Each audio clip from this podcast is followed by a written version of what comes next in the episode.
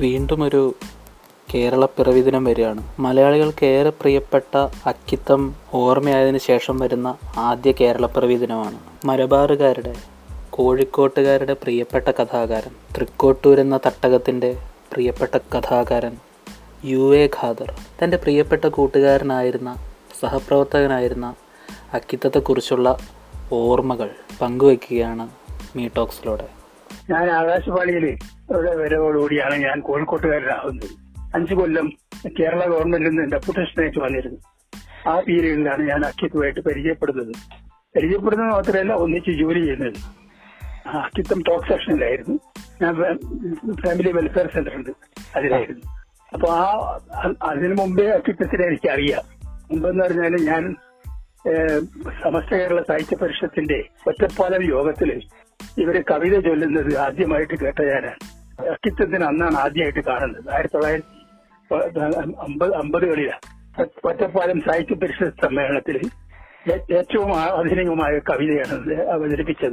തനി മലയാളത്തിന്റെ കവി- കവിതകൾ. ആ കവിത പിന്നെ ഹൃദ്യസ്ഥമാക്കിയിട്ട് അത് ചൊല്ലി നടക്കലായിരുന്നു അക്കാലത്ത്. അക്കാലത്ത് ഇതൊക്കെ ഞാൻ അത് പഠിപ്പ് കഴിഞ്ഞ് മദ്രാശിയിൽ ചിത്രകല പഠിക്കുന്ന കാലത്താണ് ഇതുണ്ടായത്. അപ്പൊ അന്ന് വയലാർ രാമവർമ്മയും അക്കിത്തുമായിരുന്നു.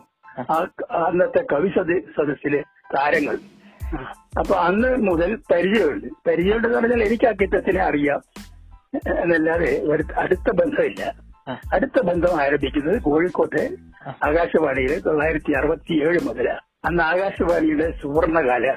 പിന്നെ ഉറൂബ് തിക്കോടിയൻ കക്കാട് തുടങ്ങിയ എല്ലാ പ്രഗത്ഭന്മാരും കോഴിക്കോട്ടുണ്ടായിരുന്ന അവസരമാണ്. അപ്പൊ അന്ന് അന്ന് വൈകുന്നേരം ഞാനും ആകാശവാണിക്കാരനായതോടുകൂടി പിന്നെ വൈകുന്നേരങ്ങളിൽ ആകാശവാണിയിൽ നിന്ന് പിരിഞ്ഞ് എല്ലാവരും പിരിഞ്ഞിട്ട് കോഴിക്കോട്ടെ പല മടകളിലും ചെന്ന് വൈകുന്നേരങ്ങൾ ചെലവഴിക്കുന്ന പതിവുണ്ടായിരുന്നു. ഒരു ഒത്തുചേരലുണ്ടായിരുന്നു. ആ ഒത്തുചേരലിൽ അക്കിത്തം ഉണ്ടാവും. പിന്നെ മലയാള മനോരമയിലെ കടവനാട് കുട്ടിഷ്ടൻ ഉണ്ടാവും. അങ്ങനെയുള്ള ആളുകളുടെ തലവനാണായിരുന്നു എന്റെ ഒരു മുഖ്യസ്ഥൻ ഒരു ഒരാൾ അപ്പൊ അത് പൊന്നാനി കളരിയിൽ നിന്ന് വന്ന ആളുകളായിരുന്നത് ഉറൂബ് അപ്പൊ ഇടയ്ക്ക് ഇടശ്ശേരിയും വൈകുന്നേരം ഇവരുടെ സദസ്സിൽ. അപ്പൊ ആ സദസ്സിൽ ഒരു കേൾവിക്കാരനായിട്ടും ഒത്താശക്കാരനായിട്ടും ഒക്കെ ഞാനും ഇവരെ കൂടെ കൂടാറുണ്ട് വൈകുന്നേരങ്ങളിൽ പിന്നെ ആകാശവാണിയിൽ എന്തൊക്കെയാണ് ജോലി ചെയ്തതെന്ന് പറഞ്ഞാൽ ഈ ജോലി ചെയ്യുന്ന കാര്യത്തിൽ അക്കിത്തം വളരെ ഇഷ്ടമുള്ള ആളായിരുന്നു. കാരണം അദ്ദേഹം ഗ്രൂപ്പിന്റെ സഹകാരിയായിട്ടാണ് അവിടെ പ്രവർത്തിക്കുന്നത്. ടോക്സ് ടോക്ക് സെക്ഷനിൽ. അപ്പോ പിന്നെ ഞാൻ ചെല്ലുമ്പോ ഈ ടേപ്പ് റെക്കാർഡ് റെക്കോർഡ് ചെയ്യൽ അങ്ങനെയുള്ള പരിപാടികളായി. പിന്നെ ലൈവ് പരിപാടി വളരെ ടോക്ക് സെക്ഷനിൽ മാത്രമേ നടക്കൂ. അതുപോലെ തന്നെ ഡ്രാമയും. ഇക്കോടിയുണ്ട് ബാക്കിയൊക്കെ ആർട്ടിസ്റ്റ് പോലെ ആർട്ടിസ്റ്റുകൾ വന്ന് സ്റ്റുഡിയോ റെക്കോർഡ് ചെയ്തിട്ട് പോകലാണ് പതിവ്. ആ. അപ്പൊ അന്ന് ആകാശവാണിയിൽ ഞാൻ ചെല്ലുമ്പോ ഈ മലമറിച്ചു കളയാം എന്നുള്ള ഒരു ആദ്യത്തെ അപ്പോയിന്റ്മെന്റിനുള്ള ഒരു ഒരു ആവേശം ഉണ്ടല്ലോ. ആ ആവേശത്തിന്റെ ഒരു- തിമിർപ്പ് എനിക്കുണ്ടായിരുന്നു. അപ്പൊ അതിനെ ഇവർ സ്വകാര്യമായിട്ട് ഒരു ചെറിയ റാഗിങ് ഉണ്ടായിരുന്നു. ആ അത് എങ്ങനെയാന്ന് വെച്ചാൽ അത്യുത്തം ആണ് അക്കിത്തം എന്റെ അടുത്ത് വന്നിട്ട് പറഞ്ഞു ഒരു ടോക്ക് റെക്കോർഡ് ചെയ്തിട്ടായിരുന്നു അതൊന്ന് വോയിസ് കൊടുക്കും വോയിസ് കൊടുക്കുമെന്ന്. അങ്ങനെ വോയിസ് തരാൻ വേണ്ടി ഞാൻ ഞാൻ പറഞ്ഞ ആയിക്കോട്ടെ എന്ന് പറഞ്ഞു. അങ്ങനെ എനിക്ക് മാറ്റർ വന്ന് വായിക്കാനുണ്ട്. മാറ്റർ വന്നിട്ട് പറഞ്ഞ് പിന്നെ ഇത് ഹാർഡ് ഡിസ്കിലാണ് ചെയ്യുന്നത്. ഹാർഡ് ഡിസ്ക് ചെയ്യുമ്പോൾ ഒരു പ്രാവശ്യം ചെയ്താൽ പിന്നെ അത് മാറ്റി ചെയ്യാൻ കഴിയില്ല. അപ്പോ ഹാർഡ് ഡിസ്കിലാണ് ചെയ്യുന്നതെന്ന് ചെയ്യുന്നതെന്നൊരു മുൻകൂറായിട്ട് എന്നോട് പറയലും. അപ്പൊ അത് ആയിക്കോട്ടെ എന്ന് പറഞ്ഞു ഞാൻ ഞാൻ സ്റ്റുഡിയോയിൽ കയറി സ്റ്റുഡിയോ കയറിയിട്ട് ഈ അപ്പൊ അക്കിത്തം സ്റ്റാർട്ട് പറഞ്ഞു ക്യാമറ സ്റ്റുഡിയോ ലൈവായി. അപ്പോ പിന്നെ ഞാൻ വായന തുടങ്ങിയപ്പോ വാക്കോട് വാക്ക് തെറ്റ് തെറ്റി കാരണം എല്ലാം തെറ്റി. കാരണം ഇത് ടു- ഇനി അത് റെക്കോർഡ് ചെയ്യാൻ പറ്റൂല എന്ന പരുവത്തിൽ തന്നപ്പോ അത് തന്നെ മനസ്സിലായതായി. അപ്പോ അത് മാത്രമല്ല ഉച്ചാരണ വൈകല്യം ഇപ്പൊ ഭാരതം എന്ന് പറയേണ്ടത് പരം ഭാരതം എന്നാക്കി. പിന്നെ അങ്ങനെ ഒരുപാട് ഉച്ചാരണ വൈകല്യങ്ങൾ വന്നു. അപ്പൊ അതൊക്കെ ഇന്നൊരു ആക്കിത്തം പറയുന്നത് ഇതിനെ ഉച്ചാരണം അങ്ങനെയല്ല വേണ്ടത് ഇങ്ങനെയാണ് വേണ്ടത്. അങ്ങനെ അങ്ങനെ പല തെറ്റുകളും തിരുത് ഈ ഭാഷാണം എന്നുള്ളത് ഉച്ചരിക്കുമ്പോഴും പാഷാണം എന്നായിപ്പോയി അപ്പൊ ഇതൊക്കെ ഇതിൽ സ്പെഷ്ടായിട്ട് വരുമല്ലോ. അപ്പോ ഇത് തന്നെ ആക്കിത്തം പറഞ്ഞത് എങ്ങനെയല്ല ഇങ്ങനെ അംഗമാണ് നിസ്സാരണമാണ് ആകാശവാണിയിൽ ഏറ്റവും കാര്യമായിട്ട് ശ്രദ്ധിക്കേണ്ടത്. നിസ്സാരണ വൈകല്യം വരാൻ പാടില്ല. ഈ പിന്നെ അങ്ങനെയുള്ള കാര്യങ്ങൾ അപ്പൊ അത് കഴിഞ്ഞ് ഇറങ്ങിയപ്പോഴാണ് ഉറൂബും ഇക്കോളും മാഷും ഇവരൊക്കെ ഉണ്ട് പുറത്ത്. അപ്പൊ എന്നെ ഒന്ന് റാഗ് ചെയ്തതാ. അപ്പോ അവർ ആരുടെ ഡിസ്ക വേണ്ടി ഒന്നും ചെയ്തതല്ല. പക്ഷെ ഇന്ന് ഇതൊന്നും തനിക്ക് പെട്ടെന്ന് കയറി പറ്റാൻ കഴിയുന്ന സംഗതിയല്ല. എന്നെന്നോട് ബോധ്യപ്പെടുത്തലും. ആദ്യത്തെ ജോലി ആദ്യം ഉണ്ടായത് അത് അതോടുകൂടി ആകാശവാണിയിലെ അനുഭവങ്ങൾ പതുക്കെ പതുക്കെ പിന്നെ ഞങ്ങൾ ഒന്നിച്ച് റെക്കോർഡ് ചെയ്തിട്ടുണ്ട്. ഒന്നിച്ച് ഓടിക്ക് പോയിട്ടുണ്ട്. ഓടി എന്ന് പറഞ്ഞാൽ ബ്രോഡ്കാസ്റ്റിംഗ് പോയിട്ടുണ്ട്. അപ്പോ ഒരിക്കലും സമാശ തമാശ. കളിയിൽ ഉഷ അയ്യരുടെ സംഗീത പരിപാടി ഉണ്ടായി. ഏഹ് ഉഷ അയ്യർ അത് അക്കാലത്ത് ഇംഗ്ലീഷ് പാട്ടുകൾ പാടുന്ന ആളാണല്ലോ. അപ്പൊ അത് റെക്കോർഡ് ചെയ്യാൻ വേണ്ടിയിട്ട് ടോക്ക് സെക്ഷനിൽ നിന്ന് പിന്നെ അവരെ എഞ്ചിനീയേഴ്സിന്റെ കൂടെ അക്കിത്വമായിരുന്നു കൂടെ ഉണ്ടായിരുന്നത്. ആ അപ്പൊ ഞാൻ ഇതറിയാതെ ഒബി സെക്ഷന്റെ കൂടെ ഞാൻ പോയി. കാരണം ഉഷാഹിയരുടെ കച്ചേരിയാണ് അക്കാലത്ത്. അക്കാലത്ത് വന്ന തൊള്ളായിരത്തി അറുപത്തി ഏഴിന്റെ അറുപത്തി അറുപത്തെട്ട് കാലത്താണ്. അപ്പൊ അറുപത്തെട്ട് മൂന്ന് അത്രേ ആയിട്ടുള്ളത് അപ്പോ അപ്പോ അപ്പോ ഞാൻ എന്ത് ചെയ്തു എന്ന് പറഞ്ഞാൽ ഞാൻ അക്കിത്തമിന്റെ പിന്നെ ഇവിടെ ഉള്ള ആളല്ലേ ഒരു ആകാശവാണിയില്ലേ. അപ്പൊ ഞാൻ സംസാരിക്കുമ്പോഴൊക്കെ ഈ അക്കിത്തം അക്കിത്തം എന്നുള്ളത് എന്നോട് ഇങ്ങനെ പറഞ്ഞു പോകും. അപ്പൊ അക്കിത്തം എന്നോട് പറഞ്ഞിടോ ഇത് പുറമേ നമ്മൾ ഔട്ട് ഓഫ് എടുക്കാടിങ്ങനെ വന്നാണ്. ഇവിടെ ആളിങ്ങനെ റെക്കഗ്നൈസ് ചെയ്തില്ല സംഭവം പറ്റിയില്ല. അതായത് താരം എന്റെ പേരിങ്ങനെ ഇങ്ങനെ പറയല്ല. അങ്ങനെ എന്റെ കുട്ടിത്വത്തെയും എന്റെ ബാലസൗകര്യങ്ങളെയും ഒക്കെ ഇടക്കിടക്ക് നുള്ളി ഒരു ഒരു കഥകളി ആചാര്യൻ. പിന്നെ കഥകൾ പഠിക്കാൻ വന്നവന്റെ കാലിൽ ഈ ചിലങ്ക കൊണ്ടെറിയുന്ന മാതിരി. അങ്ങനെ അങ്ങനെയാണ് പ്രക്ഷേപണ കലയുടെ തുടക്കം എനിക്ക് എന്നിലുണ്ടായത്. അങ്ങനെയുള്ള കൊച്ചു കൊച്ചു പിന്നെ ഞങ്ങൾ വളരെയധികം കുടുംബ സുഹൃത്തുക്കൾ ഒരു നമ്പൂരി കല്യാണത്തിന് ഞാൻ ആദ്യമായിട്ട് പങ്കെടുക്കുന്നത്. അക്കത്തിന്റെ ഔച്ചിത്യത്തിന്റെ മകളെ കല്യാണത്തിന്. ആ ജീവിതത്തിൽ ആദ്യമായിട്ട് ഒരു നമ്പൂതിരി കല്യാണം. അത് ഞങ്ങൾ ആകാശവാണിയിൽ നിന്ന് ഒന്നായിട്ട് ബാനറിലായിട്ട് പോയതാണ് അന്ന് നമ്പൂതിരി കല്യാണം ഫോട്ടോ എടുക്കാൻ വേണ്ടി ഞങ്ങളെ കൂടെ വന്നത് നീന ബാലേട്ടനായിരുന്നു മരിച്ചുപോയ അന്നത്തെ കോഴിക്കോട്ടെ പ്രസിദ്ധ ഫോട്ടോഗ്രാഫറും പിന്നെ കലാ സാംസ്കാരിക രംഗത്ത് ഇവരുടെ കൂടെ മുഖസഖാവും ഒക്കെ ആയിരുന്നു. നീന ബാലേട്ടൻ നീന ബാലേട്ടനാണ് ഈ നമ്പൂരിക്കല്ലാണ് റെക്കോർഡ് അല്ല ഫോട്ടോ എടുക്കാൻ വേണ്ടി വന്നത്. അത് ഇലക്റ്റഡ് മീറ്റ് ഓഫ് ഇന്ത്യ ഉണ്ടല്ലോ പണ്ട് അക്കാലത്തെ ഇപ്പൊ അതിന്റെ പ്രസിദ്ധീകരണം illustrated of illustrated weekly illustrated illustrated illustrated അതിൽ ഫോട്ടോസ് വന്നിരുന്നു. എല്ലാം നമ്പൂതിരി കല്യാണം.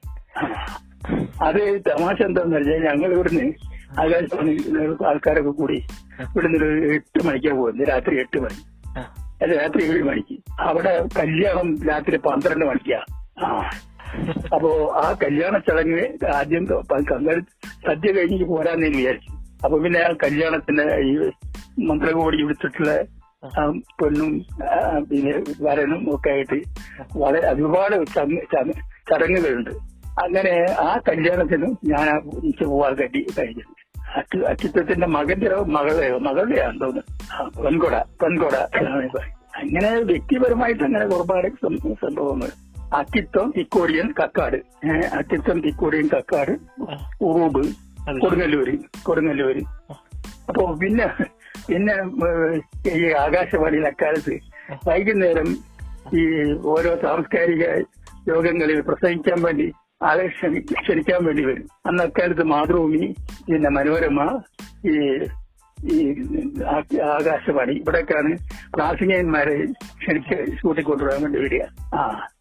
അപ്പോ അതിനെ ഓരോരുത്തർ ഇര ഇട്ട് കൊടുക്കുക എന്താ പറയുക. എന്നിട്ട് കൊത്തിക്കൊണ്ടുപോകാൻ പറ്റും അപ്പൊ ഞാനാണെങ്കിലോ ഒരു വാചകം അന്ന് സംസാരിച്ച് ശീലവുമില്ല. അപ്പൊ അക്കിത്തം കൂടിയ അക്കിത്തം തിക്കോടിയൻ തിക്കോടിയന്റെ തരം ഏറ്റവും വലിയ വിനോദമാണ് ഇങ്ങനെ ഓരോരുത്തരെ കിട്ടുക ഇയാളെ കല്യാണത്തിന് അല്ല പരിപാടിക്ക് വിളിച്ചാൽ പോവുകയില്ല.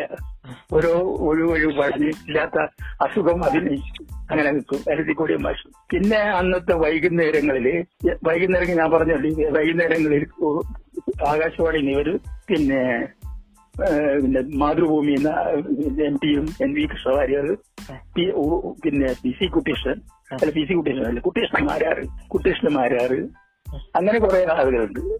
മാതൃഭൂമി മാധവനാര് ഒക്കെ. അത് പിന്നെ തലവനാട്ട് കുട്ടീഷ്ണൻ പിന്നെ ചൊവ്വല്ലൂര് അങ്ങനെ പിന്നെ ഇവിടുന്ന് മനോരമയിന്ന്. ഇതെല്ലാം അവിടെ സ്ഥാപനത്തിന്റെ അതിർതിരിവുകളോ അല്ലെങ്കിൽ അങ്ങനെയുള്ള മുപ്പിളമകളോ ഒന്നുമില്ല. എല്ലാരും കൂടി അങ്ങനെ എല്ലാവരും ഓരോ സ്ഥലത്തു നിന്ന് പുറപ്പെട്ടിട്ട് മാസം ശീലാണ് എത്തുക. സ്ട്രീറ്റിലെത്തി അവിടെ ഒരു സാഹിബിന്റെ കട എന്ന് പറഞ്ഞിട്ട് പുസ്തക കട ഉണ്ട്. കുറെ നേരം അവിടെ നിൽക്കും. അവിടെ നിന്ന് നിന്നിട്ട് പിന്നെ ഒരു അത് പറഞ്ഞ് നേരെ ശാന്തഭവൻ ഹോട്ടലിൽ പോയി. അല്ലെങ്കിൽ ആര്യഭവൻ ഹോട്ടലിൽ പോയി. ചായ കുടിച്ച് പിരിയലാണ്. പിന്നെ അത് അത് കഴിഞ്ഞിട്ട് എം ടിയും പിന്നെ നീന ബാലേട്ടനും വരെ കൂടി പീതാംബർ സ്റ്റുഡിയോയിൽ അല്ലെങ്കിൽ ഈ പിന്നെ വീറ്റർ സ്റ്റാർ വീറ്റ് ഹൗസ് വീറ്റ് ഹൗസിലോ പോകും പിന്നെ കെ സി നാരായണന്റെ ഒരു ഒരു വൈദ്യശാലയിൽ കെ സി നാരായണൻ പോയിരിക്കുന്നത് കെ സി നാരായണൻ എന്ന് പറഞ്ഞാൽ പിന്നെ റാണി ബുക്സിന്റെ ഉടമസ്ഥൻ എസ് എം സ്റ്റേറ്റിൽ അവരും എല്ലാം കൂടി പിന്നെ കടവനാട് അങ്ങനെ ഒരു- ടീം അങ്ങോട്ടേക്ക് പോകും. ഞാൻ കൊടുങ്ങല്ലൂര് തുടങ്ങിയ ആളുകൾ നേരെ നേരെ ടൗൺ ഹാളിന്റെ മുലയിൽ. ടൗൺ ഹാളിന്റെ മുന്നിൽ ജോസഫ് ഏട്ടന്റെ കുമ്മിട്ടിക്കട എന്നൊരു കടയുണ്ട്.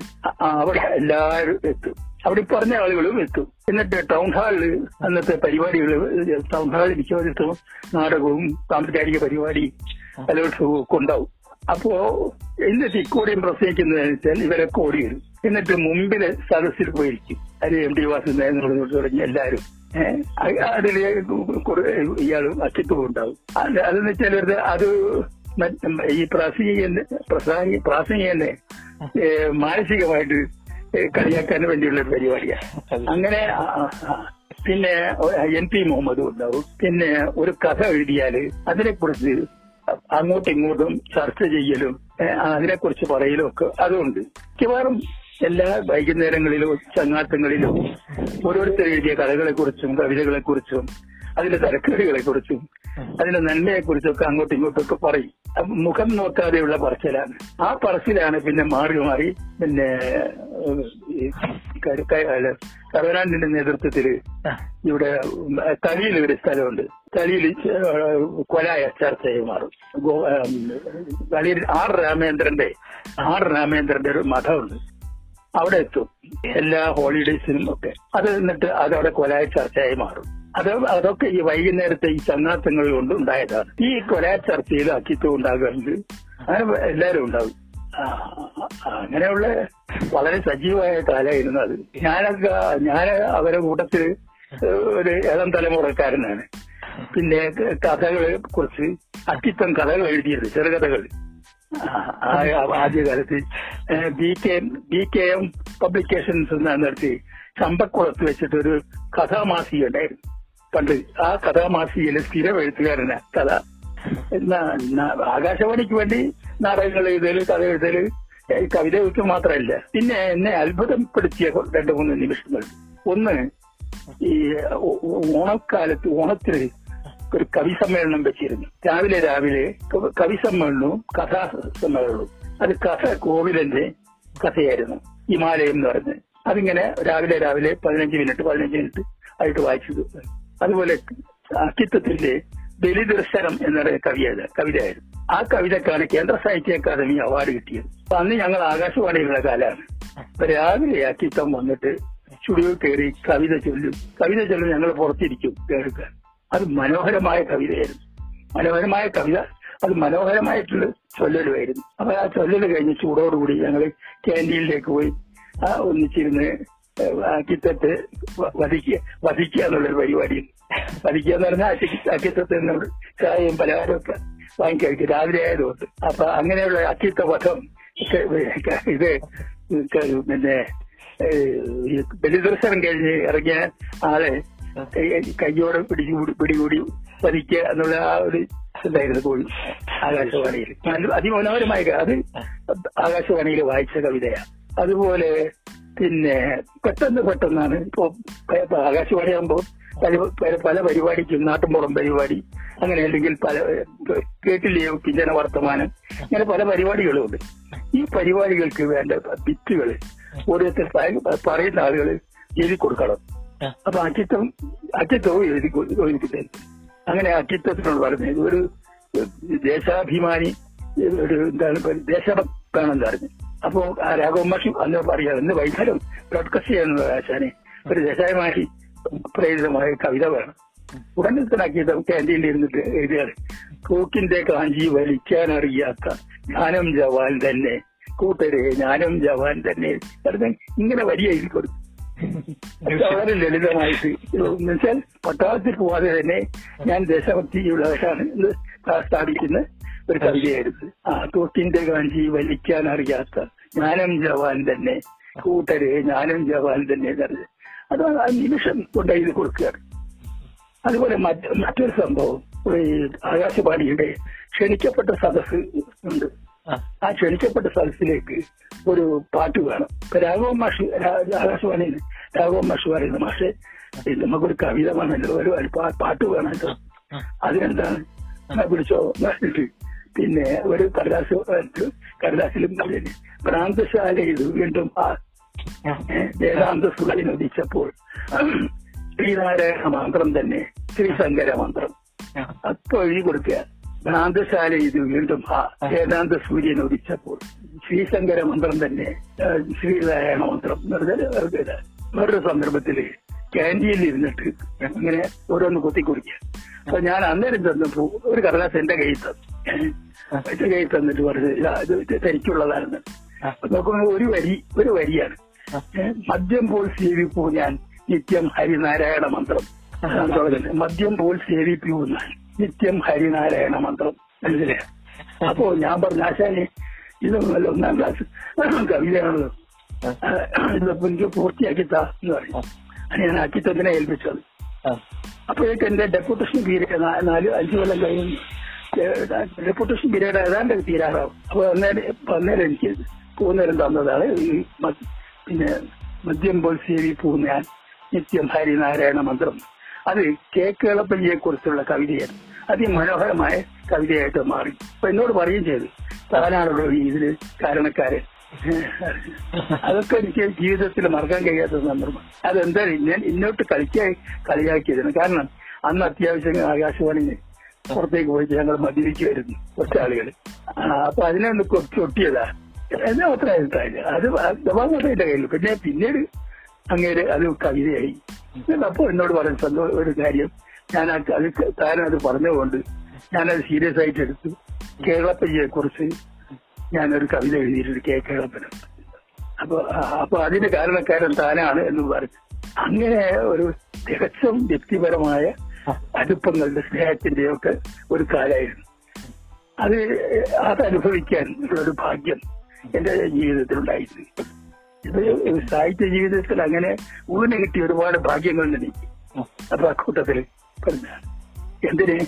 എനിക്ക് കേന്ദ്ര സാഹിത്യ അക്കാദമി അവാർഡ് കിട്ടിയപ്പോ അക്കിത്തം അതിനെ അഭിനന്ദിച്ചുള്ള ഒരു കത്ത്. ഞങ്ങളിത് നേരത്തെ വാങ്ങിപ്പോയി. ഏഹ് തനിക്കത് സംഖ്യ ഇരട്ടിയായി. എനിക്ക് ഒരു ലക്ഷമായിരുന്നു. എനിക്ക് കേന്ദ്ര സാഹിത്യ അക്കാദമി വാങ്ങുമ്പോൾ ഒരു ലക്ഷം റുപ്യ അപ്പൊ അത് ഒരു അമ്പതിനായിരം റുപ്യായിരുന്നു അങ്ങനെ ഓരോ ഇങ്ങനെ കൊച്ചു കൊച്ചു തമാശകൾ പറയും.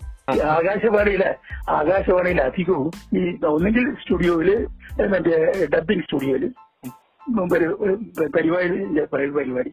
ഇനി അത് കുറച്ച് ഒഴിഞ്ഞ സമയമാണെങ്കിൽ ക്യാന്റീനിൽ വരും.